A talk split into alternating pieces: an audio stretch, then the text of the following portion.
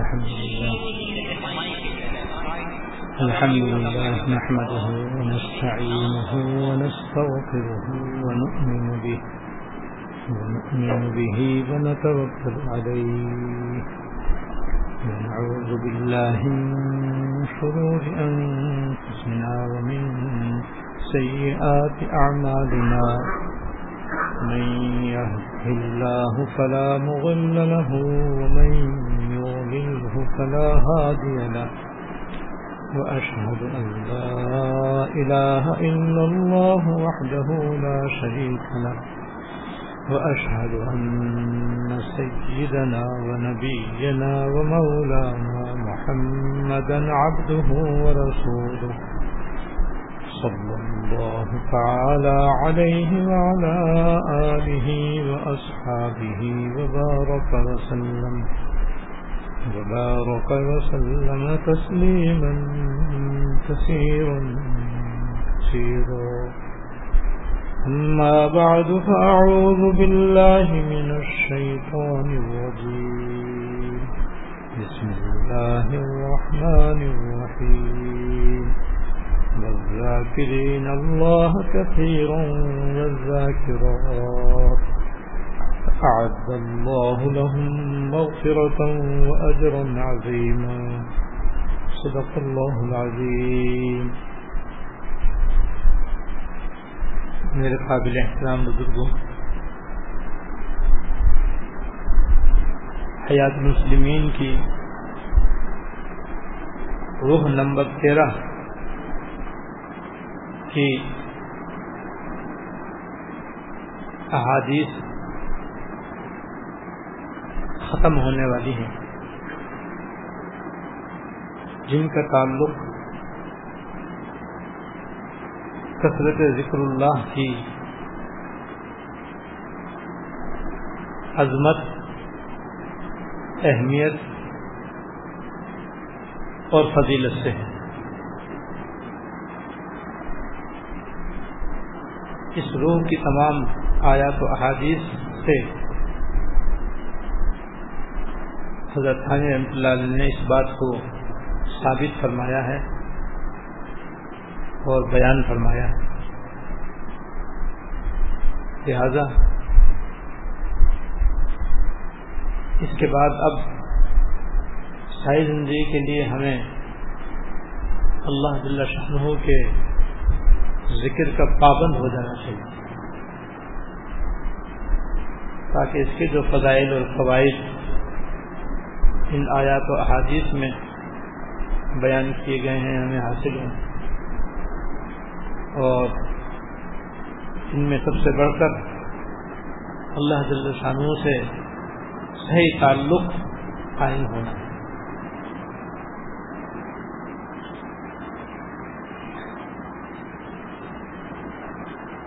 ذکر کے متعلق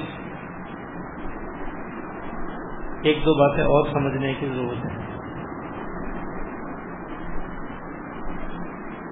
ذکر کی تین قسمیں ہیں۔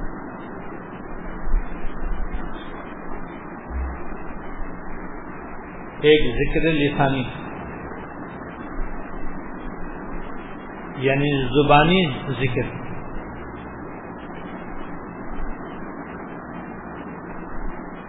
زبان سے آدمی اللہ کا ذکر کرے۔ یہ بھی نافع ہے، یہ بھی مفید ہے۔ جیسا کہ گزشتہ منگل کو میں نے آج کیا تھا۔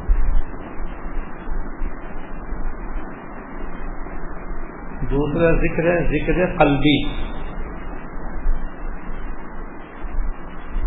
یعنی دل کا ذکر۔ ہے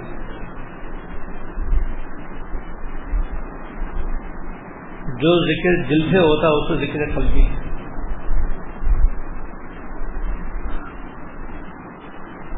اور دل کا ذکر اس طرح ہوتا ہے کہ آدمی دل دل میں اللہ تعالی کا تصور کرے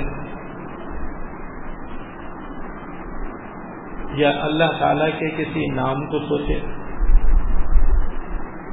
جیسے اللہ تعالیٰ کا نام ہے اللہ۔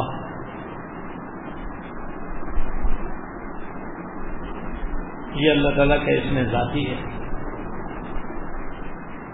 اور اللہ تعالیٰ کے مشہور مشہور نام بھی اس کے علاوہ اٹھانوے ہیں۔ اور اس کے علاوہ بہت سے اللہ تعالیٰ کے مبارک نام ہیں۔ ان میں سے کسی نام کو سوچتے رہنا۔ اللہ تعالیٰ کے اس نام کا اپنے دل میں تصور کرنا۔ خیال اور دھیان کرنا۔ یہ دل کا ذکر کہلاتا ہے۔ یا زبان سے جو اللہ تعالیٰ کا نام لے رہا ہے، ذکر کر رہا ہے، دل کو بھی اس کے ساتھ لگا لے۔ جیسے اللہ اللہ پڑھ رہا ہے۔ یا اللہ اللہ اللہ اللہ پڑھ رہا ہے۔ یا اللہ اللہ اللہ کہہ رہا ہے یا لا الہ الا اللہ، لا الہ الا اللہ، لا الہ الا اللہ پڑھ رہا ہے یا سبحان اللہ سبحان اللہ کہہ رہا ہے یا الحمد للہ الحمد للہ کہہ رہا ہے یا اللہ اکبر اللہ اکبر پڑھ رہا ہے تو جس طرح زبان سے پڑھ رہا ہے دل کو بھی ادھر لگائے رکھے تو جو کچھ زبان سے پڑھ رہا ہے وہ زبان کا ذکر ہے۔ اور دل سے جو کچھ سوچ رہا ہے، یا دل اپنے دل کو متوجہ کر رہا ہے، یہ دل کا ذکر۔ تو دوسری قسم ہے ذکر قلبی۔ دل کا ذکر۔ اگر زبان سے نہ ہو، خالی دل سے یہ بھی اللہ تعالیٰ کا ذکر ہے اور اس کا بھی اجر ہے۔ اور یہ بھی بڑا نافع اور مفید ہے۔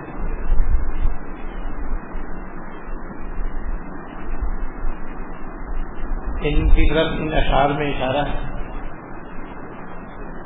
کہ داستان حسن جب پھیلی تو لامحدود تھی اور جب چنٹی تو تیرا نام ہو کر رہ گئی یعنی زمین و آسمان نے سوچا، یہ بھی کتنی خوبصورت چیز ہے، یہ بھی کتنی مضبوط چیز ہے، یہ بھی کتنی عظیم شان چیز ہے۔ معلوم اس کا اللہ پاک بنانا تو داستان حسن، جب پھیلی تو لامحدود اور جب سمٹی تو تیرا نام ہو سکے؟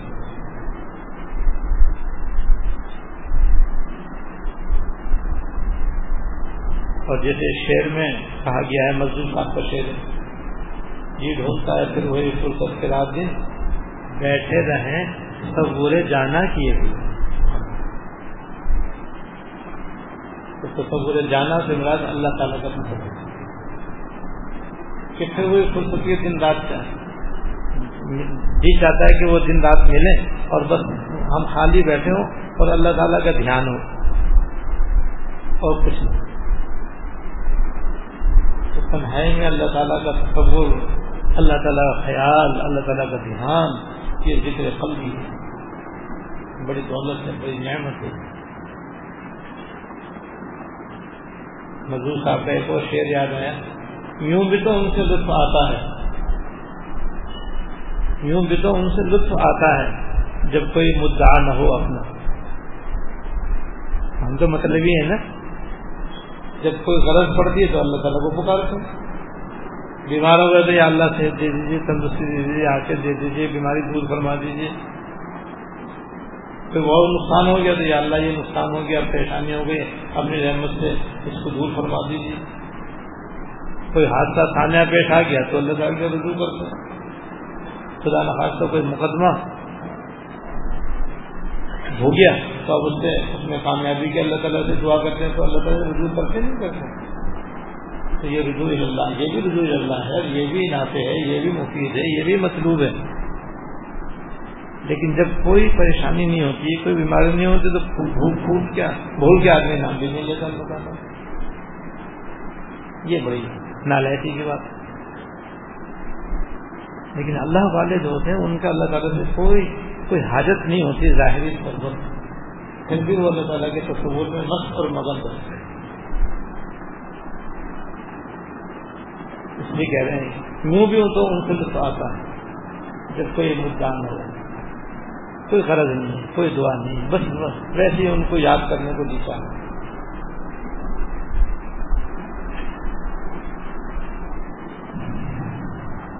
وادی میں آبشار میں جنگل میں کو حساب مجھ کو تیری تلاش۔ وادی میں آبشار میں جنگل میں کو حساب مجھ کو تیری تلاش۔ تو جو سچا عاشق ہوتا وہ تو ان کی تلاش میں رہتا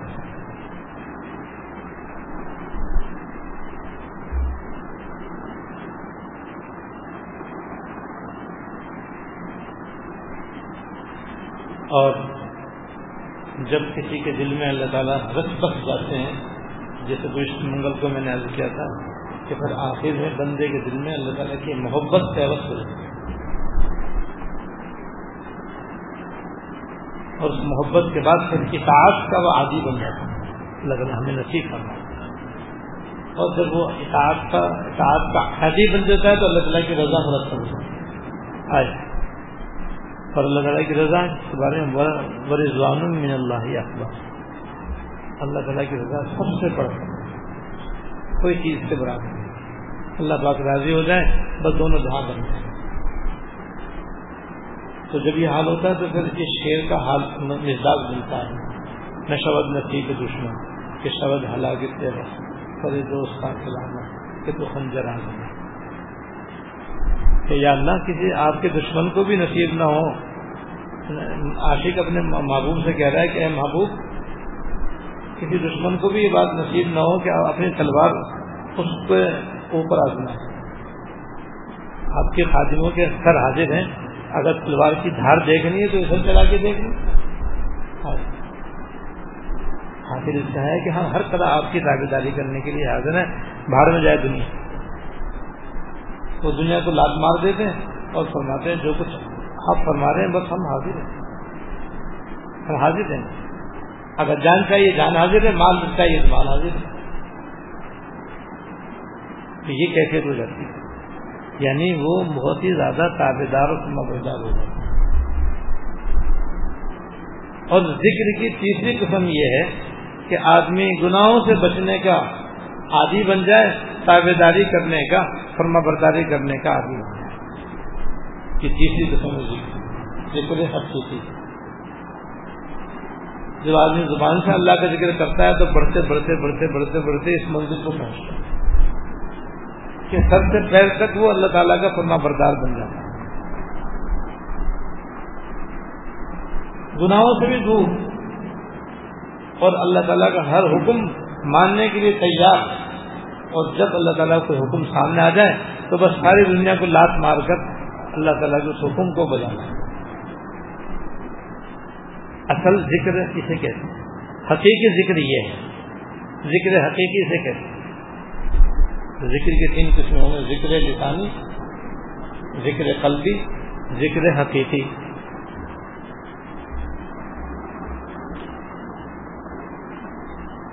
تینوں کے تینوں مطلوب ہیں۔ عام طور پر یہ ہوتا ہے، پہلے آدمی زبان سے ذکر کرتا ہے، پھر آہستہ آہستہ اس کا دل بھی ذکر کرنے والا بنتا ہے اور اس کے زبانی ذکر کے ساتھ ساتھ پھر دل بھی شامل ہونے لگتا ہے اور پھر جب وہ ذکر کرتا ہے تو زبان سے بھی ذکر کر رہا ہوتا ہے اور دل بھی اس ذکر کی طرف لگا ہوا ہوتا ہے۔ دونوں جمع ہو جائیں تو نور اللہ نور۔ سونے پہ سہاگا۔ بہتر ہی بہتر۔ اس لیے اس کی کوشش کرنی چاہیے۔ اور یہ ہم سب کے اختیار میں وہ اختیار میں یہ ہے کہ زبان سے بھی ذکر کرنے کی عادت ڈالیں۔ ساتھ ساتھ اپنا دھیان بھی لگانے کی عادت ڈالیں۔ عادت بنتی بار بار مشق کرنا۔ جیسے بار بار ہمیں اللہ تعالیٰ کا نام دینا چاہیے، ذکر کرنا چاہیے اسی ذکر کرنے کے ساتھ ساتھ بار بار اپنے دل کو بھی لگانا چاہیے، دھیان کو بھی لگانا چاہیے۔ تو اس طرح بار بار دھیان لگانے سے پھر آہستہ آہستہ دھیان لگنے لگتا ہے۔ اور غیر اختیاری طور پر ذہن ادھر ادھر بھڑک جائے، اس کی ذرہ برابر پرواہ نہیں کرتا۔ اور اس کی وجہ سے ذرا برابر اپنے ذکر میں کوئی کمی نہ سمجھے۔ اور پھر بھائی اس ساتھ ساتھ اس کی بھی کوشش کی جائے کہ ہم صحیح معنی میں ذاکر بنے حقیقی معنی میں ہم کو ذکر کی دولت نصیب ہو یعنی ذکر حقیقی نصیب ہو۔ جیسے کہ حدیث میں کلو متعین وہ ذاکر کہ ہر اللہ تعالیٰ کا تابے دار ذاکر ہے۔ اللہ تعالیٰ کا ہر فرما بردار ذکر کرنے والا ہے۔ تو ان تین قسموں کو ذرا ذہن میں رکھیں۔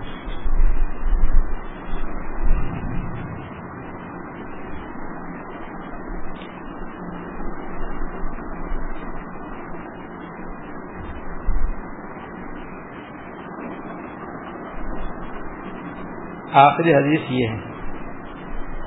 حضرت معذب نے جبل رضی اللہ تعالیٰ عنہ سے روایت ہے کہ رسول اللہ صلی اللہ علیہ وسلم نے ارشاد فرمایا کہ جنت والوں کو جنت میں پہنچنے کے بعد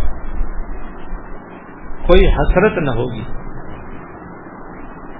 مگر جو گھڑی دنیا میں ان پر ایسی گزری ہوگی جس میں انہوں نے اللہ تعالیٰ کا ذکر نہ کیا ہوگا تو اس گھڑی پر ان کو حسرت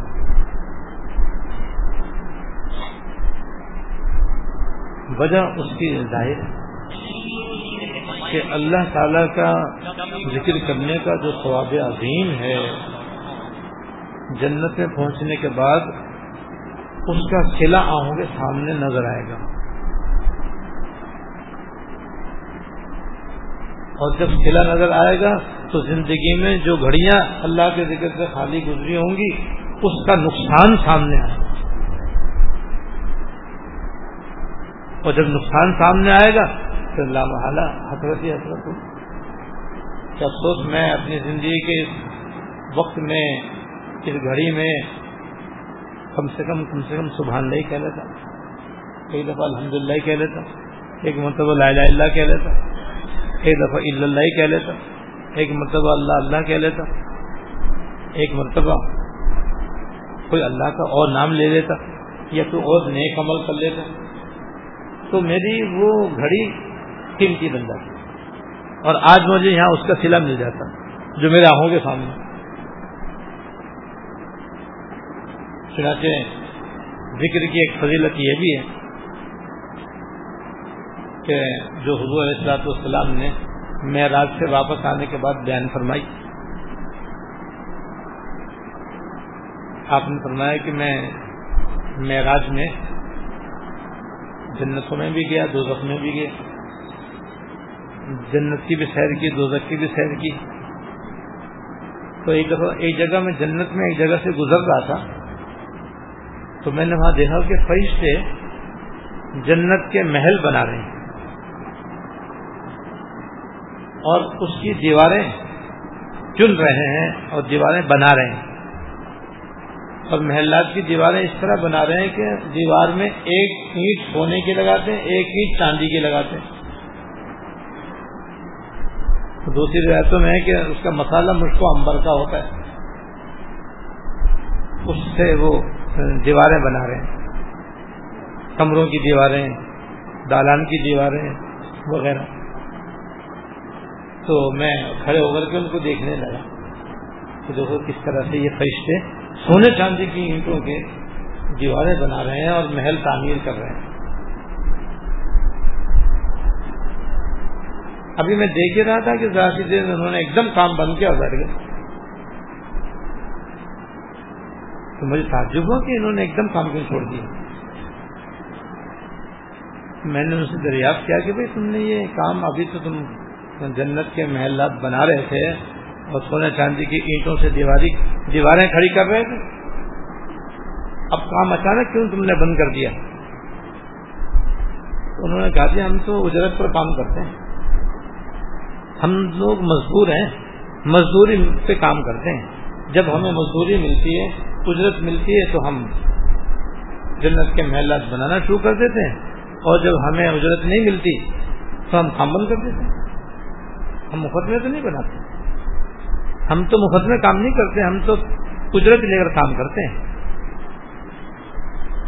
آپ نے سنا تمہاری اجرت کیا؟ ہاں، ذکر اللہ۔ اللہ کا ذکر جو ہے وہ ہماری اجرت ہے۔ جس بندے کا یہ محل ہے، وہ دنیا میں ہے۔ جب وہاں اس کی زبان اللہ کے ذکر سے حرکت کرتی ہے، ہم یہاں کام میں حرکت کرتے ہیں۔ ہم شو کر دیتے ہیں۔ اس کی زبان بند یہاں کام بند؟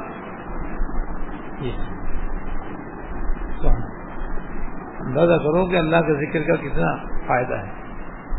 تو اس سے ذکر ہی کا نہیں ہے، ہر نیک کام کا یہ، یہی اثر ہے۔ نماز کا یہ فائدہ ہے، روزے کا یہ فائدہ ہے، حج کا یہ فائدہ ہے زکات کا یہ فائدہ ہے، ہر گناہ سے بچنے کا یہ فائدہ ہے۔ رمضان شریف آنے والے ہیں رمضان شریف کے فضائل آپ سنیں گے۔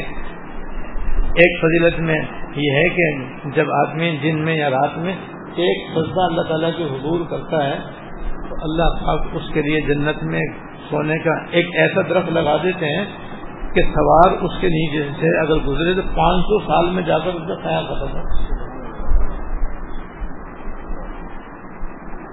اور اسی طرح کسی ایک عمل کی یہ فضیلت اس میں لکھی ہوئی ہے۔ حدیث میں کہ اللہ تعالیٰ روزے دار کے لیے جنت میں ایک سونا، چاندی، یاقوت اور زمرت کا ایک محل تیار کر دیتے ہیں، جس کے ساٹھ ہزار دروازے ہوتے ہیں۔ اور ہر دروازے کے اندر سونے کا ایک محل ہوتا ہے۔ ہر دروازے میں سونے کا ایک محل، تو ساٹھ ہزار محل ہو گئے۔ یہ رمضان شریف کی فضیلت ہے جو اس سلسلے میں ان شاء اللہ آپ پڑھیں گے رمضان شریف میں۔ تو یہ ہر نیک عمل کا یہی اجر ہے۔ یہی سلا ہے۔ حضرت آدم علیہ حضرت ابراہیم علیہ السلام نے حضور اصلاح السلام کے ذریعے آپ کی امت کو ایک پیغام بھی دیا اور فرمایا کہ اپنے امتیوں کو کہنا کہ جنت چٹیل میدان ہے ابھی۔ لہذا کچھ بنا کر آئے کچھ لگا کر، اگا کر کے آئے یہاں پر۔ حضور نے پوچھا، کیا اگا کر کے آئے؟ کیا سبحان اللہ الحمد للہ اللہ حکمت لا اللہ، یہ یہاں کے درخت ہیں۔ باغات ہیں ان سے باغات بنتے ہیں یہاں پر۔ تو ساری جنت کی نعمتیں اللہ تعالیٰ کی اطاعت سے ملتی ہیں تابے داری سے ملتی ہیں سما برداری سے ملتی ہیں، اللہ کا ذکر کرنے سے ملتی ہیں، چاہے وہ قولن ہو، چاہے وہ قلبن ہو اور چاہے وہ عملن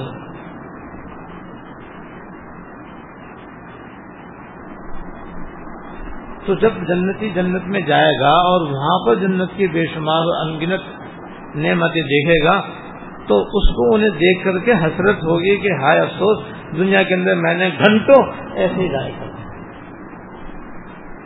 گھنٹوں بیکار باتوں کے اندر، فضول اور لایانی مجلسوں کے اندر لایانی اور بیکار بیٹھوں کے اندر اپنے گھنٹوں پر بات کر دیے۔ ان گھنٹوں میں یہاں کتنے اربوں خربوں مجھ کو نیکیاں ملتی اور اجر و ثواب مل جاتا۔ اس سے اندازہ کریں، ہم اپنے کتنا نقصان کر رہے ہیں۔ زندگی کے ایک لمحہ جو قیمتی ہے اس لیے قیمتی ہے۔ کیا ہم چاہیں تو اس سے آخرت کا ثواب عظیم حاصل کر سکتے ہیں اور نہیں تو پھر وہ مٹی۔ اس لیے ہم اپنے اوقات کی قدر کریں، زندگی کے لمحات کی قدر کریں، ایک ایک سانس ہمارا بڑا قیمتی اس لیے بعض بزرگ اللہ کا ذکر کرنے کی ایسی مشق کر لیتے ہیں کہ کوئی سانس اللہ کے یاد سے غافل نہیں ہوتا۔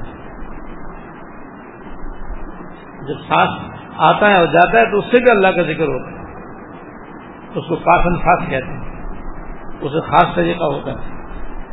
اس خاص طریقے سے جب آدمی مشق کر لیتا ہے، تو پھر آدمی کے کوئی سانس اللہ کے ذکر سے خالی نہیں ہو اسی لیے مشق کرتے ہیں تاکہ ہمارا ایک سانس بھی اللہ کی یاد سے غافل نہ جائے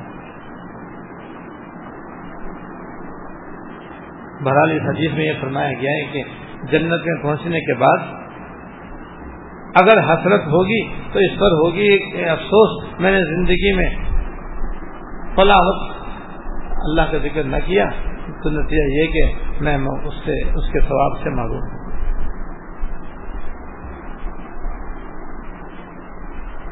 لہٰذا اس حسرت سے بچنے کا علاج فی الحال ہمارے ہاتھ میں اس حسرت سے بچنے کا علاج اس وقت ہمارے ہاتھ میں ہے؟ وہ یہ کہ ماضی میں جو غفلت ہوئی ہے، اس سے توبہ کر لو۔ اللہ تعالیٰ سے معافی مانگے کہ اللہ اب تک جتنی زندگی غفلت میں گزر گئی، لاپرواہی میں گزر گئی، غفلت میں گزر گئی، بیکاری میں گزر گئی، اور آپ کی یاد سے خالی گزر گئی، یا اللہ آپ اس کو معاف فرما دیجیے اور اس کو میرے لیے آخرت میں مجھے بھی حسرت نہ بنائیے۔ آپ یہ دعا کر لو۔ دعا مقبول ہے ان شاء اللہ تعالی۔ اور حال کی فکر کرو، توفیق اللہ تعالیٰ سے مانگو۔ حال میں اپنے آپ کو ذاکر بنانے کی، اللہ تعالیٰ کا فرما بردار بندہ بنانے کی تابے دار بنانے کی بس فہم کوشش شروع کر دو۔ جتنے گناہ ہیں ان سے بھی اپنے آپ کو بچاؤ۔ جتنے فرائض و واجبات اور سنن و مستحبات ہیں ان کی پابندی کرو۔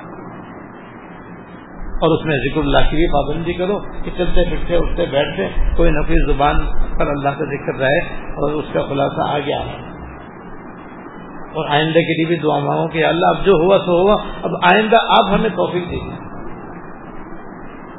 اور اپنی ہر اپنی ہر کمزوری، ہر کوتاہی، ہر غفلت اللہ تعالیٰ کے سامنے بیان کر دیں یا اللہ، مجھے ذکر کا شوق بھی نہیں ہے۔ یا اللہ، میرے طبیعت ذکر کرنے کو چاہتی بھی نہیں ہے۔ یا اللہ میرے نیک بننے کو طبیعت بھی نہیں چاہتی ہے اور مجھ سے یہ بھی نہیں ہوتا، مجھ سے وہ بھی نہیں ہوتا، میرے اندر سستی بھی ہے، میرے اندر کائلی بھی ہے، میرے اندر غفلت بھی ہے، میرے اندر لاپرواہی بھی ہے۔ یا اللہ ساری کوتاہیاں میرے اندر ہے ساری خامیاں ہیں میرے اندر۔ اور آپ خاطرے مطلب آپ جو چاہیں کر سکتے ہیں۔ آپ ہر طرح کی توفیق دینے پہ قادر ہیں۔ لہذا اب میری اس غفلت کو بھی آپ دور کر دیجیے میری کوتاہی کو بھی دور کر دیجیے میں بے ہمت ہوں، مجھے ہمت بھی دے دیجیے اور ہمت ہے تو اس کو استعمال کی توفیق دے دیجیے یا اللہ مجھ کو دائمی ذکر کرنے والا بنا دیجیے اور مکمل طور پر اپنا تابے دار اور فرم بردار بننے کی توفیق دے دیجیے خوب مانگو، آئندہ کے لیے مانگو۔ اور حال کے لیے مانگو، آئندہ کے لیے بھی خوب مانگو۔ اور پھر خوب کوشش بھی کرو۔ یہ بھی یاد رکھو یہ نہیں خالی کو دعائیں دعا کرتے رہو۔ پہلے نمبر پہ خوب کوشش کرو۔ کوشش خوب کرنے کے ساتھ ساتھ۔ پھر اللہ تعالیٰ سے گر گڑا کے دعا بھی کرو۔ پھر ان شاء اللہ تعالیٰ ضرور کامیابی ہوگی اور ضرور ان کی طرف سے مدد ہوگی۔ وہاں توفیع کی علاج تو یہ علاج حسرت سے بچنے کا اس وقت ہمارے ہاتھ میں ہے۔ ہمیں اس حسرت سے بچنے کا علاج کرنا چاہیے۔ حضرت حمد اللہ نے فائدے میں ایک اشکال کا جواب دیا۔ وہ اشکال یہ ہے کہ کہ کسی کے ذہن میں ہو سکتا ہے یہ سوال آئے کہ بھائی جنت تو ایسی جگہ جہاں کوئی خلفت نہیں جہاں کوئی تکلیف ہی نہیں ہوگی بالکل بھی۔ جیسے کہ فارسی کا مشہور شہر ہے بھیش آ جا آزار ہے نباشت کسے رابع کسے کارے نباشت۔ بھیش وہاں جہاں پر کوئی تکلیف نہیں، کسی کو کسی سے کوئی غرض نہیں۔ سب ایک دوسرے کے ہاتھ میں مخلص اور صاف دل ہیں۔ اپنے اپنے کاموں میں مگن اور مست ہوں گے۔ تو حضرت ہونا تو تکلیف کی بات ہے۔ کسی کو یہ خیال ہو سکتا ہے۔ حضرت فرماتے ہیں بھائی، اس شبہ کا جواب یہ ہے کہ حسرت کی دو قسمیں ہیں۔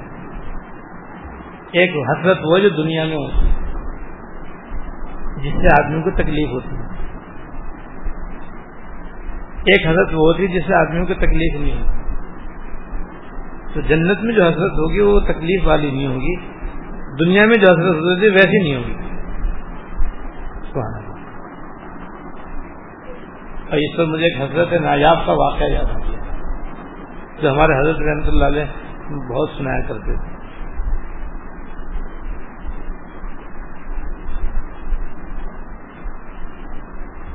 حضرت عبداللہ بن مبارک رحمۃ اللہ علیہ متقدمین میں سے بہت بڑے عالم، محدث، مفسر گزرے ہیں اور ساتھ ہی بہت ہی بڑے عابد و زاہد اور عبادت گزار ہیں۔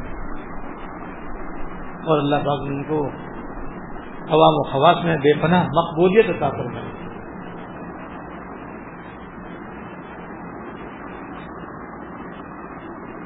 جن میں تو وہ قال قال رسول میں مشغول رہتے تھے، سبق پڑھانے، پڑھنے اور پڑھانے میں ہزاروں طلبا ان کی درس میں ہوتے تھے۔ اور رات کو ہمارے فرماتے کہ رات کو اپنی چھت پر مسلح پر ایسے کھڑے تھے جیسے ایک لکڑی کھڑی ہو۔ جیسے اگر لکڑی کو کھڑا کر دو تو نہ وہی ہے نہ جھکتی ہے نہ جھکتی ہے نہ مڑتی۔ ہے تو گویا طویل قیام نوافل کے اندر فرماتے تھے۔ لمبا قیام، لمبا رکوع، لمبا سجدہ، ان رات بھر عبادت میں گزارتے تھے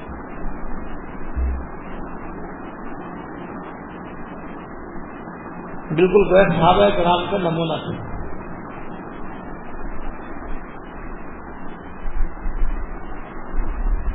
صحابہ کرام کے نمونے پر مجھے ایک دو شعر مدینہ منورہ کی یاد میں یاد ہے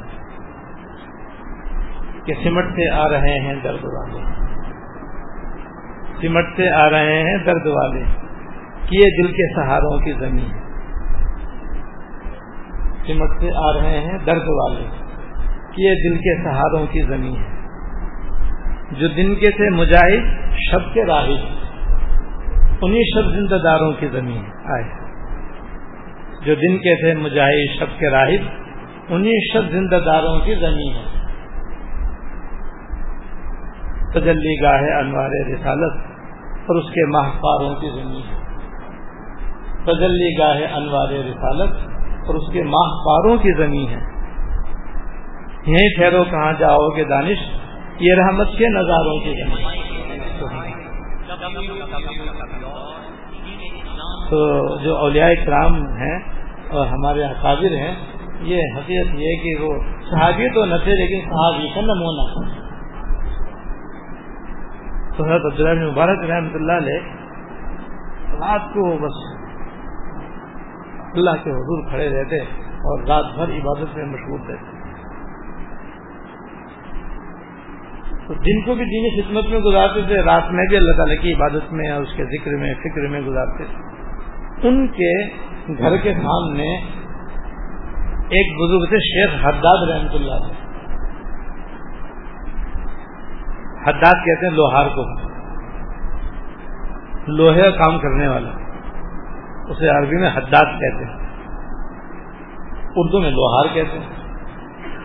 اور آپ جانتے ہیں لوہاروں کا کام ہوتا ہے کہ وہ ان کی بھٹی ہوتی ہے، اس کے اندر وہ لوہے کو ڈالتے ہیں۔ جب وہ آگ بن جاتا ہے تو اسے نکالتے ہیں اور نکال کر آئرن پہ رکھتے ہیں اور پھر ہتھوڑے سے اسے کوٹتے ہیں، پیٹتے ہیں اور اسی کے ذریعے چھری کانٹے کینچی وغیرہ بناتے ہیں، دراچی وغیرہ بناتے ہیں۔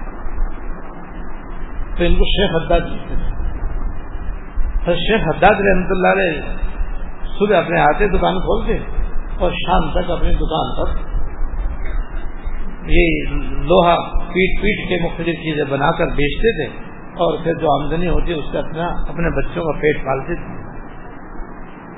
صبح شام تک ان کا یہ کام ہے ہاں نماز کے بارے میں ان کا یہ عجیب و غریب معمول تھا، ہمارے حضرت نے سنا ہے کہ ان کا یہ معمول تھا کہ جو ہی اذان ہوتی، فوراً کام چھوڑ دیتے۔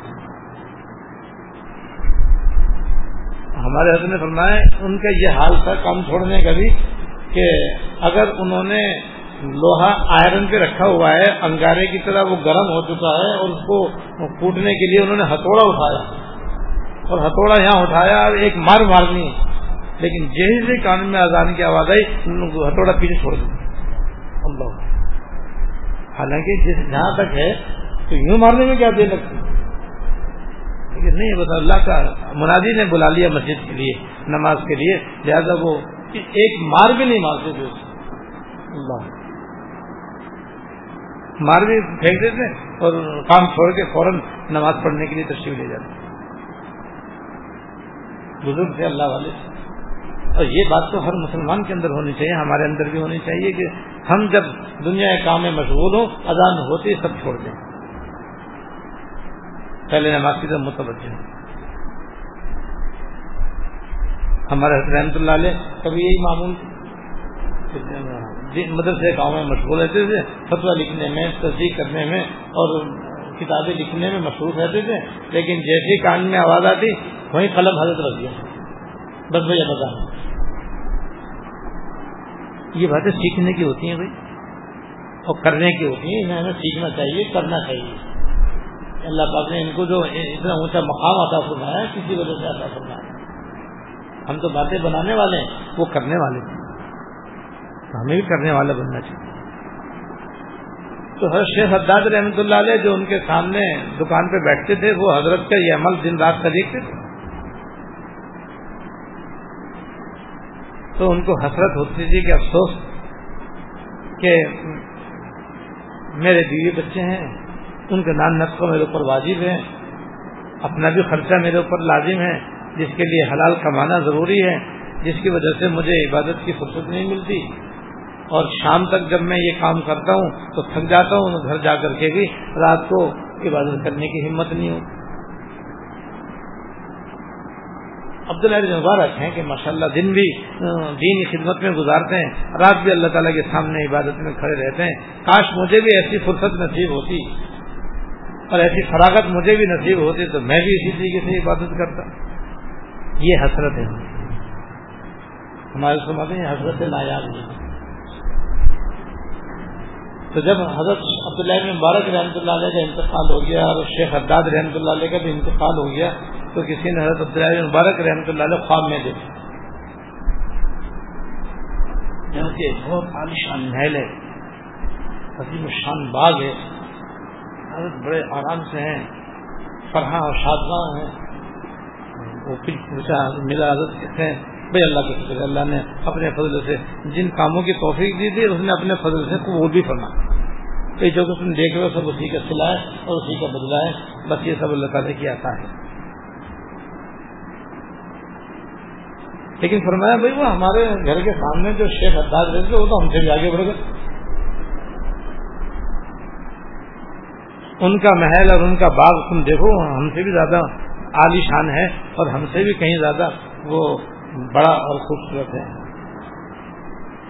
حضرت وہ کیسے؟ وہ تو حضرت لوہار آدمی تھے۔ انہیں کیا تعلق درس و تدریس سے؟ اور ان کا کیا واسطہ رات کو عبادت کرنے سے؟ وہ بیچارے تو ایسے نہیں تھے۔ کہا بھائی وہ ہمیں دیکھ کر جو ہائے ہائے کرتے تھے، اس پر اللہ پاک نے ان کو ہم سے زیادہ عطا فرما ہمارے سماج بھائی یہ حسرت نایاب ہے یہ۔ اسے کہتے ہیں حسرت نایاب۔ کہ ان کے دل میں یہ ایسی حسرت ہوتی تھی، تو اللہ پاک نے حسرت کر کے ان کو عطا فرما یہ ایسے ہی جیسے ایک بزرگ تھے۔ ان کا ہمیشہ معمول تھا۔ کہ مسجد میں جا کر کے باقاعدہ نماز با جماعت کرنے کا اہتمام کرتے ہمیشہ ان کا معمول تھا کہ نماز با جماعت پڑھتے اللہ بجائے شیطان تو سب کے ساتھ ہے۔ نہ کسی نبی کو چھوڑے، نہ کسی ولی کو چھوڑے، سب کے ساتھ شیطان سب کو بیٹھانے کی کوشش کرتا ہے۔ تو ان کے ساتھ بھی شیطان تھا، وہ اس میں کوشش میں رہتا تھا کہ کسی طریقے سے میں ان کی تحجد پیدا کرواؤں اور تحجد نہ ہو تو کم از کم کم از کم ان کی نماز قضا کرواؤں، وہ نہ ہو تو کم از کم جماعت ان کی قضا کرواؤں۔ وہ تو اللہ بچائے، ہر طرح سے وار کرتا اللہ۔ تو وہ بہت عرصے تک ان کو کوشش کر رہا تھا، کسی طریقے سے ان کی تاجر قضا ہو تو اس سے بھی کامیابی نہ ہوئی، پھر وہ کوشش کرتا رہا کسی طرح ان کی نماز پڑھا ہو، اس پہ بھی کوئی کامیاب نہ ہوا، کوشش کرتا رہا کسی طرح کی جماعت ہو تو تو اس سلسلے میں وہ کچھ کامیاب ہوا۔ وہ اس طرح کہ ایک دفعہ وہ گئے مسجد میں، تو جیسے مسجد کے دروازے پر پہنچے، اچانک جو ہے کہ امام صاحب سلام پھیر رہے ہیں۔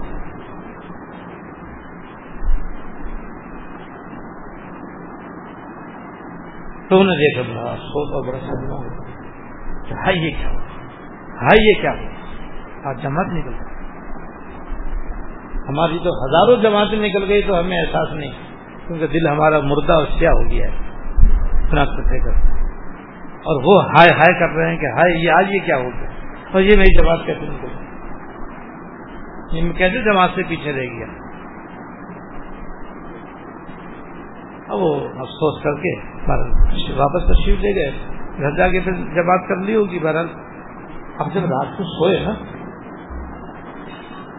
اور تحجد میں اٹھنے کا وقت ہوا تو اچانک ان کے کمرے میں ایک شخص آیا اور اس نے کہا کہ حضرت جی اٹھ جاؤ، حضرت جی اٹھ جاؤ۔ انہوں نے ہاتھ مغل لیا۔ پھر تم کون یہ بتا کہ بھائی کمرہ بند ہے۔ اچانک یہ کہاں سے آیا؟ کیسے آیا؟ کچھ بغیر جات کے اندر کیسے داخل ہوا؟ ہم نے پکڑ لیا بھائی تم کون ہو کیوں اٹھانے؟ کہا تھا تو میں آپ کے اٹھنے کا وقت ہے یہ کہ میں آیا تھا تاکہ آپ کو اٹھا دوں، ایسا نہ ہو کہیں آپ کی جماعت نکل جائے۔ تو اچھا ٹھیک ہے، یہ تو صحیح ہے، تم نے اچھا کیا اٹھا دیا۔ لیکن تم ہو کون؟ آئے کیسے یہاں پر؟ اور کس سے پوچھ کر کے آئے؟ اور دیکھو، جب تک نہیں بتاؤ کہ میں نہیں چھوڑوں گا، تو تمہارا ہاتھ میں ہاتھ میں۔ جب اس نے دیکھا کہ اب کوئی بہانہ چل نہیں سکتا تو اس نے عزیز حضور میں شیطان ہوں۔ اچھا شیطان اور نیکی۔ یہ تو ایسے جیسے آگ اور پانی۔ جیسے آگ اور پانی جمع نہیں ہو سکتے۔ شیطان اور نیکی کیسے جمع ہو سکتے ہیں۔ کمبل کریے اس میں کوئی نہ کوئی مکاری ہے۔ اور ضرور کرا اس کے اندر کوئی مکر ہے۔ جو تو مجھے یہاں اٹھانے کے لیے آیا۔ بتا سکتا اب میں چھوڑوں گا تجھے، اب تو پتہ چل گیا تو شیطان نے بہت دن تو نے ستایا۔ اب نہیں چھوڑوں گا تجھے۔ بتا تم نے مجھے کیوں اٹھایا اس وقت آ کر؟ اس نے بات اصل یہ ہے کہ برسوں سے میں کوشش کرتا آپ کے اوپر کہ آپ جب سوئیں تو پھر نہ اٹھیں، تاکہ تحجد بھی فوت ہو، فرض بھی نماز بھی قضا ہو، جماعت بھی فوت ہو۔ برسوں سے محنت کر رہا تھا کرتے کرتے کرتے کرتے آخر کل مجھے بڑی خوشی ہوئی کہ مدتوں کے بعد تحجد نہیں چھڑا سکا، نماز نہیں پیدا کروا سکا، لیکن آپ کی جماعت میں نے نکلوا دی۔ میں بڑا خوش تھا کہ چلو بھائی دس برس میں بھی اگر ایک قدم آگے بڑھا تو مزید دس برس میں اگلا قدم نماز کرنے کا ہو جائے گا، نماز پیدا کرانے کا ہو سکتا ہے، وہ کر لوں گا۔ تو مجھے اپنی محنت کو ٹھکانے لگتی ہوئی نظر آئی۔ تو میں بڑا خوش تھا کہ آج میری برسوں کی محنت رنگ لائی۔ لیکن حضرت وہ کیا بتاؤں، جب آپ نے مسجد کے دروازے پہ کھڑے ہو کر کے جو آہیں نکالی اور افسوس کیا آپ نے جماعت فوت ہونے پر، تو اللہ تعالیٰ نے آپ کی اس حسرت پر جماعت سے زیادہ سواب عطا فرما آپ کو جماعت سے نماز پڑھنے کا اتنا ثواب نہیں ملتا جتنا اس خدمے اور غم اور افسوس پر آپ کو ثواب مل گیا۔ تو میں نے سوچا، بھائی، ان کو سنانے میں فائدہ نہیں ہے ان کو اٹھانے میں فائدہ ہے اس لیے میں آپ کو اٹھانے آئے گا کہ وہاں اٹھ جاؤ بھائی، کبھی آپ دوبارہ آئے کھینچو اور پھر جی۔ اس سے بھی زیادہ ثواب پا دو، میں تو ثواب سے معلوم کرنا چاہ رہا تھا، پہلے سے بھی زیادہ ثواب سے مالا مال ہو گئے اس لیے اٹھانے آیا ہوں۔ کہا کمبا دیکھ، شیطان شیطانی ہے تیری مکاری اب بھی اس میں بھی طرف مکر ہے۔ نہیں، کام کرانے میں طرف مکر کوئی حسرت ہوتی یہ جب ہوتی، جب آدمی کے دل میں کسی چیز کی قدر ہوتی۔ اللہ تعالیٰ ہمیں آخرت کی قدر عطا فرمائے، جنت کی قدر عطا فرمائے نئے کاموں کی قدر عطا فرمائے، آخرت کی فکر نصیب فرمائے۔ تو جن کو یہ فکر ہوتی ہے تو ان کو یہ پھر حضرت بھی نصیب ہوتی ہے۔ بہرحال جنت میں ایسی حضرت نہیں ہوگی جو موجب کل فتح لیکن بہرحال نقصان سامنے آنا یہ تو ہوگا نا، وہ تو سامنے آئے گا۔ جب آئے گا تو بھائی اس حسر سے بچنا اس سے بھی بچنا چاہیے۔ اور اس سے بچنے کا طریقہ یہی ہے کہ بس آدمی چاہیے آدمی کو چاہیے کہ اپنے آپ کو زبانی ذکر کرنے والے بھی بنائیں دل سے ذکر کرنے والے بھی بنائیں اور حقیقی ذکر بھی مزدار کریں حدیث نمبر سولہ۔ وہ حدیث نمبر پندرہ تھی بھائی، وہ آخری نہیں تھی، نمبر یہاں ڈلا ہوا نہیں ہے۔ حدیث نمبر پندرہ آگے۔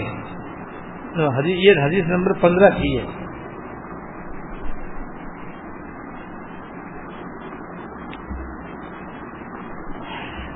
حضرت عائشہ رضی اللہ تعالیٰ عنہ سے روایت ہے۔ حضرت عائشہ رضی اللہ تعالیٰ عنہ بنت ابی وقا اپنے والد سے روایت کرتی ہیں کہ وہ رسول اللہ صلی اللہ علیہ وسلم کے ساتھ ایک خاتون صحابیہ رضی اللہ تعالیٰ کے گھر گئے۔ ان کے سامنے کھجوروں کی گٹھلیاں یا کنکریاں پڑی ہوئی تھیں، جن پر وہ سبحان اللہ سبحان اللہ پڑھ رہی تھی بس یہ کہ آپ صلی اللہ علیہ وسلم نے ان کو اس طرح پڑھنے سے منع نہیں کرنا معلوم تصویر پڑھنا جائز ہے۔ کہ جب ہم تصویر ہاتھ میں دیتے ہیں، چاہے وہ تصویر دانے والی ہو اور چاہے وہ تصویر وہ ہو کھیل والی ہو، سب پہ پڑھنا چاہیے انگلیوں پر ہو چاہے اگزے انامل کے طریقے سے ہو کہ ویسے جس طرح عام طور سے لوگ اس طرح گن کے پڑھتے ہیں، اس طرح سے پڑھنا ہو، سب جائیے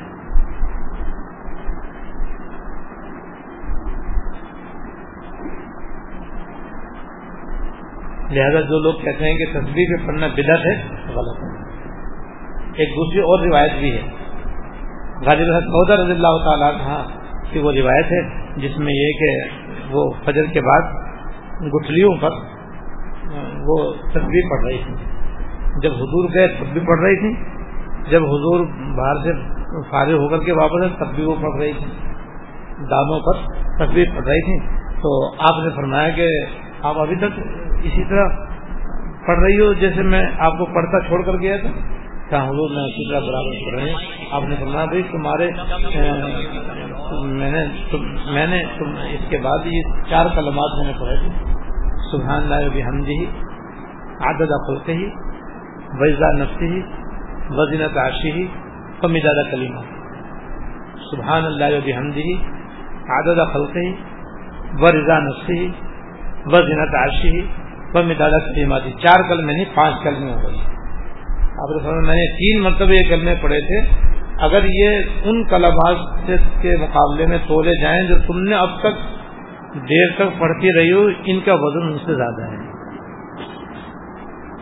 تو یہ تین کلمے یہ پانچ کلمے کتنے آسان ہیں، وہ کتنے مختصر ہیں، اور یہ جناب اتنے طویل ذکر کی فضیلت سے بڑھ کر اسی لیے وہ ایک کتاب کیا ہے میرا، عمل مختصر، سوال زیادہ۔ اس کے اندر بھی یہ موجود ہے۔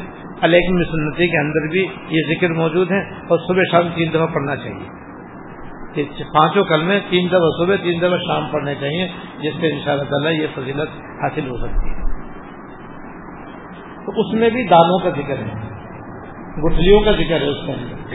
تو ان حدیثوں سے معلوم ہوا کہ تصویر پر گن کے پڑھنا بھی جائز ہے۔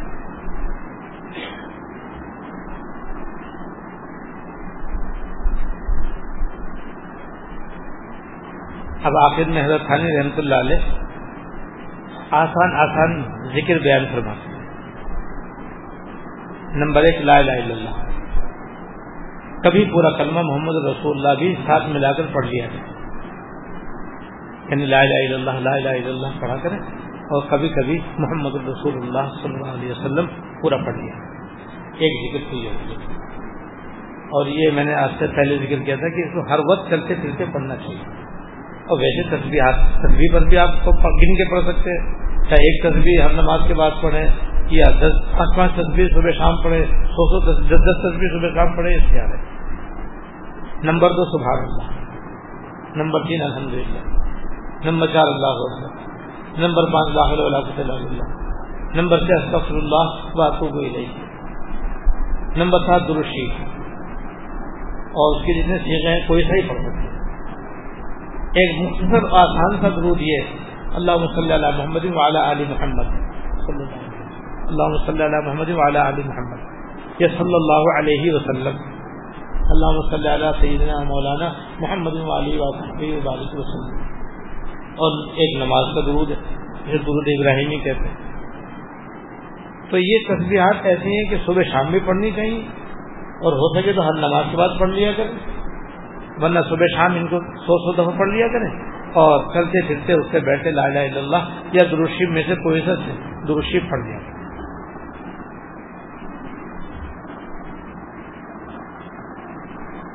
خلاصہ یہ حضرت خلاصہ بیان کرتا ہوں خلاصے کسی وقت بھی ذکر الہی سے غافل جا رہا۔ ہے کوئی خاص ذکر ہو یا عام، کرتے رہتے پھر خواہ ہر وقت ایک ہی ذکر کرے، یا مختلف اوقات میں مختلف ذکر کرے، اور چاہے تصویر کے دانوں پر گن کر پڑے یا انگلیوں پر گنے، یا بغیر گنے ویسے ہی پڑھتے رہے۔ ہر طرح درست۔ نیز بعض مخصوص اوقات کے لیے مخصوص دعائیں بھی احادیث سے ثابت ان کو یاد کر کے ان کے اوقات میں پڑھے چنانچہ مصنون دعائیں کے نام سے کتابیں موجود ہیں۔ دو کتابیں ہمارے یہاں آج کل عام پائی جاتی ہیں، بلکہ تین کتابیں ایک تو مصنون دعائیں وہ ہیں جو منجات مقبول کے آخر میں چھپی ہوئی ہیں داول اشاعت والی منجات مقبول۔ داود شاہ سے جو کتاب چھپی ہے منیات مقبول کی، اس کے آخر میں مصنون دعاؤں کے نام سے، اس میں غالباً چالیس دعائیں اس کے اندر مضبوط ہیں۔ تو وہ دعائیں یاد کر لیں، وہ بڑی کام کی ہیں اور وقت پر پڑھنے سے بڑی خیر و برکت ہوتی ہے۔ دوسرے حضرت مولانا محمد عاشق کی لائق بلند شہری رحمۃ اللہ علیہ کتابیں مصنون دعائیں۔ وہ بھی آسان نماز کے ساتھ چھپی ہوئی ہے اور وہ الگ سے بھی ملتی۔ وہ بھی مصنون دعائیں اس کے اندر بڑی مختصر مختصر، آسان آسان روز مرہ کی دعائیں اس کے اندر موجود ہیں۔ جسے حضرت مولانا محمد تقی صاحب دام برکاتم کی پرنور دعائیں بڑی پیاری پیاری اور بڑی جامع دعائیں حضرت نے اس میں بیان فرمائی ہیں۔ تو یہ دعائیں ہیں موقع بموقع ان کو معمول بنا لیں، یہ بھی اللہ کے ذکر میں داخل ہیں۔ اور ذکر کا اعلیٰ درجہ ہے یہ بھی۔ کیونکہ اس میں ذکر بھی ہے اور دعا بھی ہے۔ اور حضرت خالی رحمۃ اللہ علیہ کی جو مناجات مقبول ہے وہ تو مشہور و معروف ہے ہی ہے اس کے اندر حضرت خالی رحمۃ اللہ علیہ نے قرآن و حدیث کی بڑی مشہور مشہور جامع دعائیں جمع فرمائی ہیں۔ ان کی سات منزلیں بنا دی ہیں، سات حصے بنا دیے ہیں۔ روزانہ ایک حصہ ہم پڑھ سکتے ہیں آرام سے۔ جس کا روزانہ قرآن شریف پڑھنا چاہیے، قرآن شریف بھی ذکر کا اعلیٰ درجہ ہے۔ سب سے بڑا درجہ تو اللہ کے کلام پاک کا ہے، وہ اعلیٰ درجے کا ذکر ہے۔ روزانہ قرآن شریف بھی پڑھنا چاہیے، اس کے ساتھ ایک منزل منا جاتے مقبول کی پڑھ لیا اور موقع بہ موقع جو کھانے کی، پینے کی، سونے کی، جاگنے کی مختلف دعائیں وہ یاد کر لے، وہ پڑھاتے ہیں یہ بھی سب اللہ کے ذکر میں داخل۔ تو یہ نقشہ ہے اللہ کے ذکر کرنے کا۔ یہ ہے زبانی ذکر، پھر اس کے ساتھ ساتھ ہوتا ہے، ہونا چاہیے دل کا ذکر، پھر ان دونوں کے ساتھ ساتھ ہوگا۔ اور کوشش ہونی چاہیے اور دعا بھی کہ پھر ہم صحیح معنی میں اللہ تعالیٰ کے مکمل تابے دار اور فما بردار بننے ہیں۔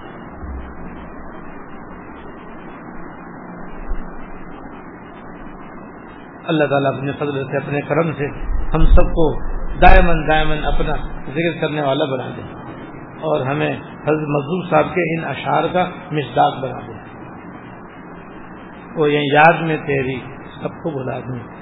کوئی نہ مجھ کو یاد رہے۔ تجھ پر سب گھر بار لٹا دوں کھانے دل آباد رہے۔ یاد میں تیری سب کو بلا دوں، کوئی نہ مجھ کو یاد رہے۔ تجھ پر سب گھر بار لٹا دوں کھانا ہے دل آباد رہے۔ اپنی سب خوشیوں کو آگ لگا دوں، غم میں تیرے دل شاد رہے۔ سب خوشیوں کو آگ لگا دوں، غم میں تیرے دل شاد رہے۔ اپنی نظر سے سب کو گرا دوں تج سے فقط فریاد رہے اب تو رہے بس قادم آخر، ورد زبان، اے میرے الہ۔ لا الہ الا اللہ، لا الہ الا اللہ۔ اللہ تعالیٰ اپنے فضل سے، اپنے کرم سے ہمیں حیات المسلمین کی سروپ پر دل و جان سے عمل کرنے کی توفیق عطا فرمائے اور مرتدن تک ہمیں اپنا نام لینے کی اور اپنی مکمل تابے داری اور فبم برداری کرنے کی توفیق عطا فرمائے۔ واقع العالمین۔ اس کے بعد اب یہ حیات المسلمین کی روح ختم ہو گئی ہے، الحمدللہ۔ اب روح نمبر چودہ کا بیان ان شاء اللہ تعالیٰ اللہ تعالیٰ نے توفیق عطا فرمائی۔ تو شریف کے بعد اس کو شروع کیا اور آئندہ منگل کو چونکہ شب برات ہوگی، اس لیے بیان نہیں ہوگا ان شاء اللہ تعالیٰ۔ اور کیونکہ وہ رات عبادت کی ہے، عبادت میں لگنے کی ہے، یہاں جمع ہونے کی اور بیان کرنے، بیان سننے کی نہیں ہے۔ اس لیے اب مختصر سر میں ذکر شب برات کے بارے میں کرنا چاہتا ہوں۔ وہ کر کے پھر دعا کریں گے ان شاء اللہ تعالیٰ۔ اور بیان کے سلسلے میں بھی یہ ہے کہ میں مولانا انور حسین صاحب، دعوت برکاتوں سے کر دوں گا کہ پچھلے سال یا اس سے پچھلے سال جو شعیب برات کے بارے میں جو کچھ بیان یہاں ہوا تھا، وہ انشاءاللہ ان کے پاس انٹرنیٹ میں محفوظ ہوگا۔ وہ اس کو لگا دیں گے۔ اور جو حضرات انٹرنیٹ پر سنتے ہیں اور سننا چاہتے ہیں، وہ انٹرنیٹ پر ان سے یہ پتہ سامنے لکھا ہوا ہے۔ اس کو، اس کے مطابق وہ بیان سن لیں۔ اس میں ساری تفصیل ہے۔ اس وقت تفصیل سے بیان کیا گیا تھا غالب تو وہ تفصیلی بیان وہاں پر سن لیں۔ خلاصہ میں یہاں اس کو کروں گا ان شاء اللہ شب برات یہ سال کی ان مبارک پانچ راتوں میں سے ہے جس کی فضیلت حادیث میں آئی ہے۔ ان پانچ راتوں میں سے ایک رات شب برات ہے، جس کو شابان جو شابان کی پندرہویں شب کہلاتی ہے۔ اور احادیث طیبہ میں اس کے بڑے فضائل آئے ہیں اور یہ رات جاگنے کی اور عبادت کرنے کی ہے۔ یعنی جاگنے کا مقصد ہے عبادت کرنا۔ اس رات میں جا کر اس رات جہاں تک ہو سکے اپنے آپ کو، اپنے گھر والوں کو عبادت میں لگانا چاہیے۔ اور رات بھر عبادت کر کے اور شہری کھا کر کے دوسرے دن کا روزہ رکھنا بھی ثابت ہے اور وہ نقل کے درجے میں ہے۔ اور ایک ہی روزہ ہے، دو روزے نہیں ہیں۔ ویسے اختیار ہے، دو رکھے تین رکھے چار رکھے دس رکھے وہ آپ کے اختیار ہے، لیکن روزہ شب برات کے اعتبار سے ایک ہی دن کا اور وہ پندرہ شعبان۔ اس کا ایک روزہ ثابت ہے۔ اس ایک روزے کی فضیلت یہ ہے کہ اس کی برکت سے اللہ تعالیٰ اگلے پچھلے ایک سال گناہ معاف کروا دیں گے اور راتوں کی فضیلت یہ ہے کہ پانچ ایک حدیث میں ہے، پانچ کا ذکر، ایک حدیث میں سات کا ذکر۔ دو روایتوں کو ملا لیں تو سات آدمیوں کے علاوہ اللہ تعالیٰ ہر شخص کی اس رات میں بخش فرما دیتے اور وہ ساتھ یہ نمبر ایک۔ یہ میں اپنے اعتبار سے نمبر جو مجھے یاد آ رہے ہیں بتلا رہا ہوں۔ حدیث شریف میں نمبر اس سے الگ ہو سکتے ہیں۔ ایک تو شرک کرنے والے کی اس رات میں بخش نہیں ہوگی شرک کرنے والے کی اس رات میں بخش نہیں ہوگی۔ لہٰذا شرک سے توبہ کرنی چاہیے اور بچنا چاہیے۔ نمبر دو کینا رکھنے والے کی اس رات میں بخش نہیں ہوگی اور کینا اسے کہتے ہیں کہ آدمی اپنے دل میں اپنے کسی مسلمان بھائی سے بغض رکھے، نفرت رکھے، اس کی برائی اپنے دل میں رکھے اور اس کا برا چاہے۔ کسی مسلمان کا برا چاہنا اسے کینا کہتے ہیں، اس کو بدخائی کہتے ہیں، بغض کہتے ہیں، نفرت کہتے ہیں۔ تو جب دو مسلمانوں میں لڑائی، جھگڑا ہو جاتا ہے، تو بعض مرتبہ اس کے نتیجے میں جب معاملہ صاف نہیں ہوتا، تو ایک دوسرے سے دل کے اندر کینا بھر جاتا ہے۔ کینا پرور کی اور اپنے دل میں نفرت رکھنے والے کی اور دوسرے مسلمان کی بدخائی اور برا چاہنے والے کی اس رات میں بخشش نہیں ہوتی۔ کینا بہت زیادہ ہمارے معاشرے میں پایا جاتا ہے۔ ایک دوسرے سے حسد ہوتا ہے بودھ ہوتا ہے کینا ہوتا ہے، لڑائیاں جھگڑے ہوتے ہیں اور پھر ایک دوسرے کی سے نفرتیں دل کے اندر رہتی ہیں۔ اس کا نتیجہ یہ ہے اور اس کا وبال یہ ہے کہ ایسے آدمی کی شہ برات میں بخش نہیں۔ ہے اس لیے اس رات آنے سے پہلے پہلے اگر کسی کی کسی سے رنجش ہو گئی ہے تو کہاں سنا معاف کروا لینا چاہیے اور معافی شافی کر کے اپنے دل صاف کر لینا چاہیے۔ اور دوسرا، چاہے معاف کرے نہ کرے، اپنا دل صاف کر لینا چاہیے اور اپنا کہا سنا اللہ کی رضا کے لیے معاف کر دینا چاہیے۔ تو جو معاف نہیں کرے گا اور اپنے کینہ دور نہیں کرے گا، لیکن دوسرے نے اپنا دل صاف کر لیا، تو اس کی انشاءاللہ بخش ہو جائے گی۔ نمبر تین شلوار رکھنے سے نیچے رکھنے والے کی اس رات میں بخش نہیں۔ اب تقریباً اسی فیصد مسلمان، بلکہ نبے فیصد مسلمان اپنی شلوار ٹکنے سے نیچے رکھنے کے گناہ کے اندر مبتلا رہتے ہیں۔ اور اتنا گناہ ہے یہ کہ اس شب برات میں بھی اس کی بخش نہیں ہوتی۔ جبکہ ہزاروں، لاکھوں، اربوں خربوں کی بخش ہو رہی ہے۔ بے شمار بندوں کو اللہ پاک اپنے رحمت سے معاف پر مارے لیکن شلوار ٹکنے سے نیچے رکھنے والا اس رات میں بخشا نہیں جاتا۔ شلوار کا بھی حکم ہے پجانے کا بھی یہ حکم ہے، پینٹ کا بھی یہ حکم ہے، اور لنگی کا بھی یہ حکم ہے۔ اوپر سے چادر پہننے کا بھی حکم ہے کہ جو ٹکنے سے نیچے لٹکائے گا، اس سے بخش نہیں ہوگی اس رات۔ اس لیے ہم سب کو فوراً اپنا جائزہ لینا چاہیے کہ ہماری شلوار ٹکنے سے نیچے تو نہیں رہتی، اگر رہتی ہے تو توبہ کریں۔ اور فوراً اس گناہ سے باز آ جائیں۔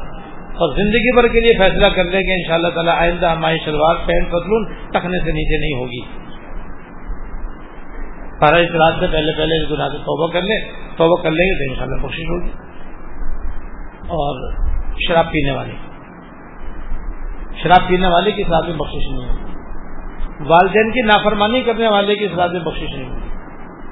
یہ گناہ بھی ہمارے معاشرے میں بہت ہی زیادہ پایا جاتا ہے کہ ماں باپ کی کوئی کوئی حقیقت نہیں ہے، ماں باپ کا کوئی ادب نہیں ہے، ان کا کوئی احترام نہیں ہے اور ان کی کوئی خدمت نہیں ہے۔ بس ان سے لینا تو جانتے ہیں، دینا نہیں جانتے، لیکن ان سے اپنے حقوق تو مانگتے ہیں، ان کی تابے داری نہیں کرتے۔ ان کو ستاتے ہیں، پریشان کرتے ہیں، تکلیف دیتے ہیں اور ماں باپ کو تو اف کہنے بھی چاہیے لیکن کچھ بھی نہیں کر رہا بیٹا۔ والد صاحب نے کوئی بات کہی ہے والد نے اس نے جواب میں اف کہہ دیا۔ اب اللہ بلا تک اللہ افن اف بھی مت کہو ان سے۔ بلا کن ہر ہوما اور ان کو جھڑکو بھی نہیں۔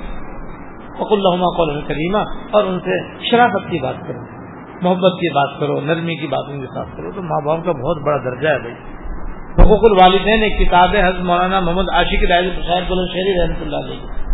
ملتی ہیں عام ماشاء اللہ وہ لے لیں، پڑھ لیں۔ پتہ چلے کہ ماں باپ کے کتنا اونچا مقام ہے اور کتنا ان کا حق ہے۔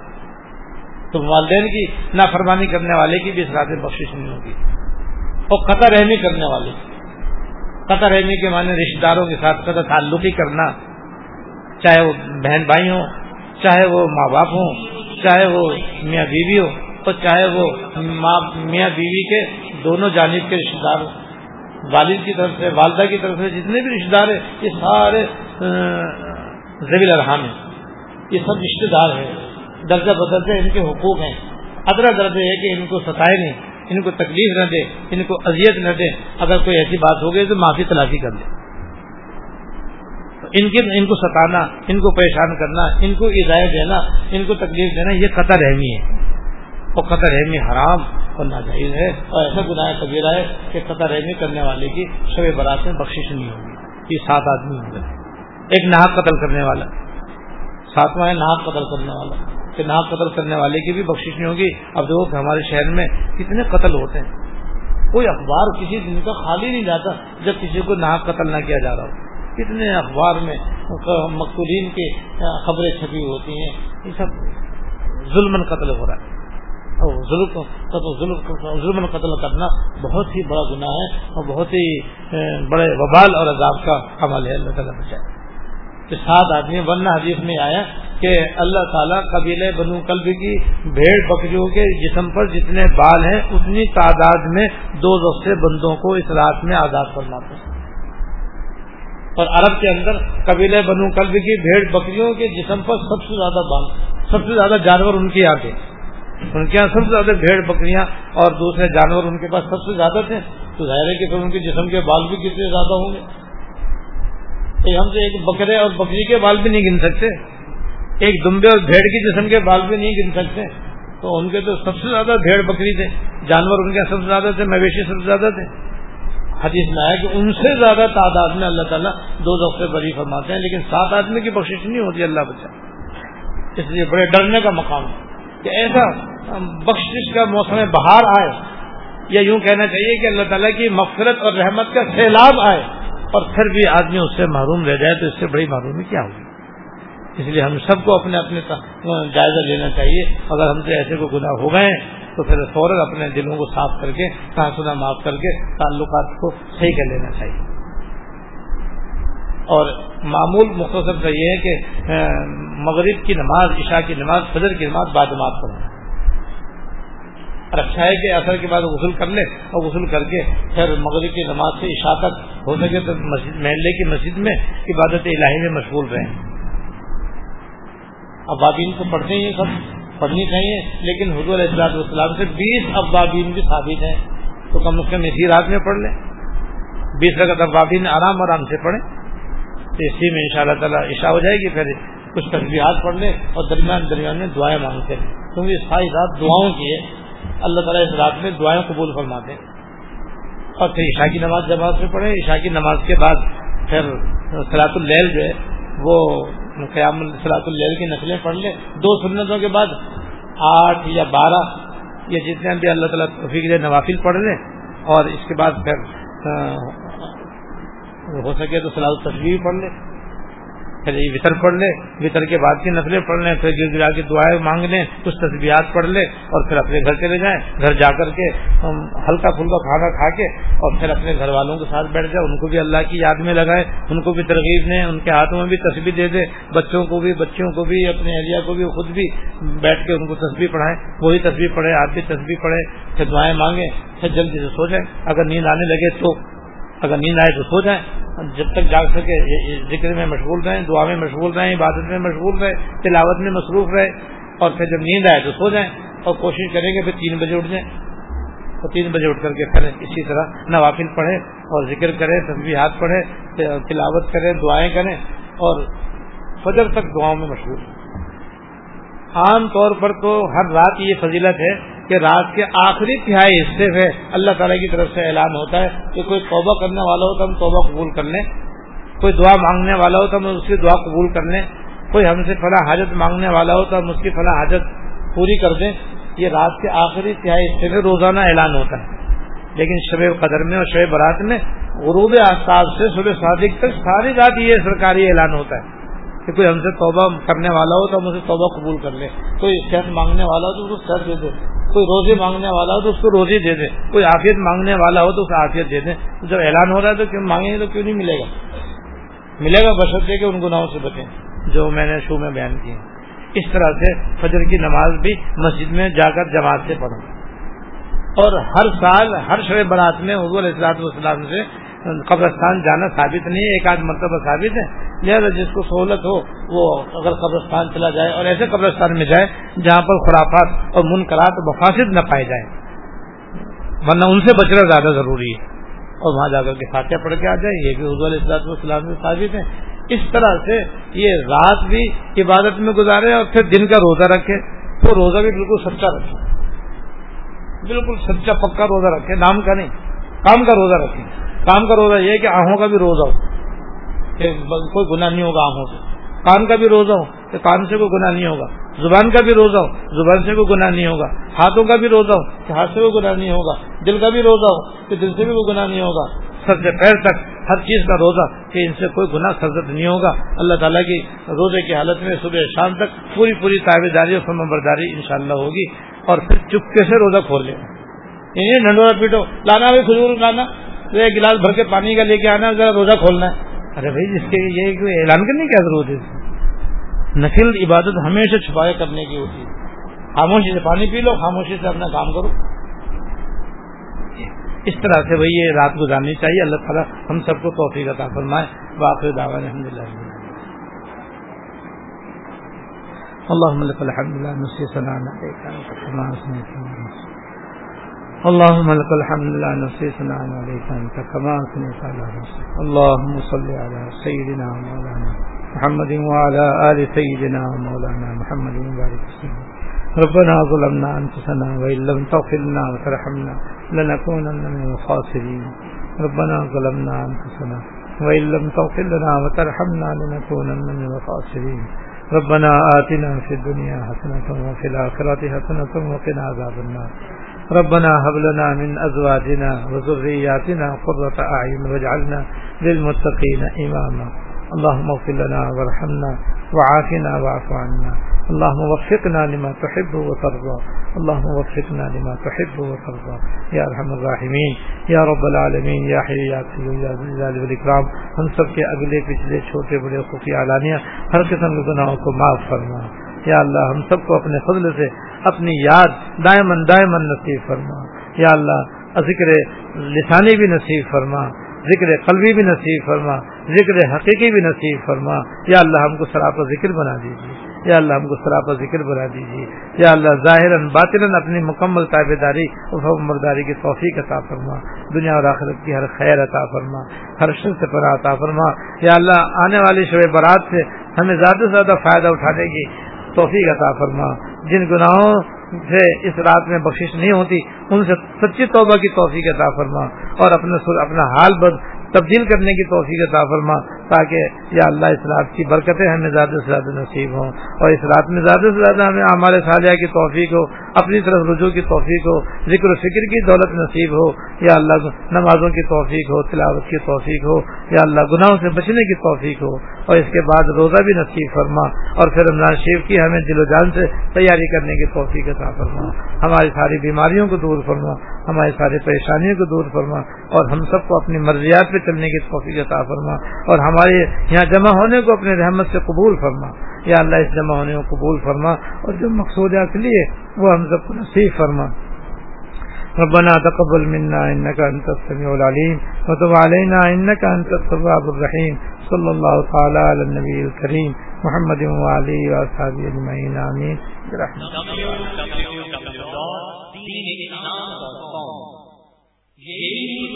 برحمتك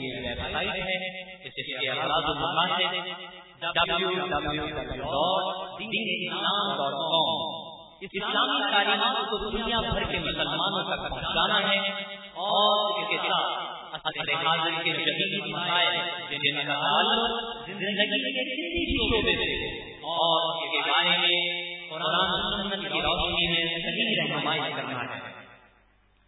توحید رسالت کے حملوں کا معتدل جواب اور دنیا بھر کے لوگوں کو نبی کریم صلی اللہ علیہ وسلم کے اوسطوں کو کمالات اور تعلیمات سے آگاہی پروگرام میں شامل ہے اسلام کے خلاف پھیلائی گئی غلط فہمیوں کو دور کرنا اور مسلمانوں کے ایمانی جذبات کو بیدار رکھنا بھی اس کوشش کا حصہ ہے۔ صدر جامعہ دارالعلوم کراچی مولانا مفتی محمد رفیع عثمانی صاحب مفتی اعظم پاکستان اور شیخ الاسلام پاکستان، مولانا مفتی محمد رفیع عثمانی صاحب مرکز اور مفتی جامعہ دارالعلوم کراچی، حضرت مولانا مفتی عبدالغفور صاحب مرکز کی ہفتہ وار اسلامی مجالس براہ راست بیان کی۔ اور دیگر علماء پاک ہند کی تقاریر اب انٹرنیٹ پر اس ویب سائٹ پر سنی جا سکتی ہے اسی طرح آپ کے مسائل اور یعنی آن لائن دارالفتا اور مدارس دینیا کے سالانہ نتائج سے گھر بیٹھے آسانی استفادہ حاصل کیا جا سکتا ہے۔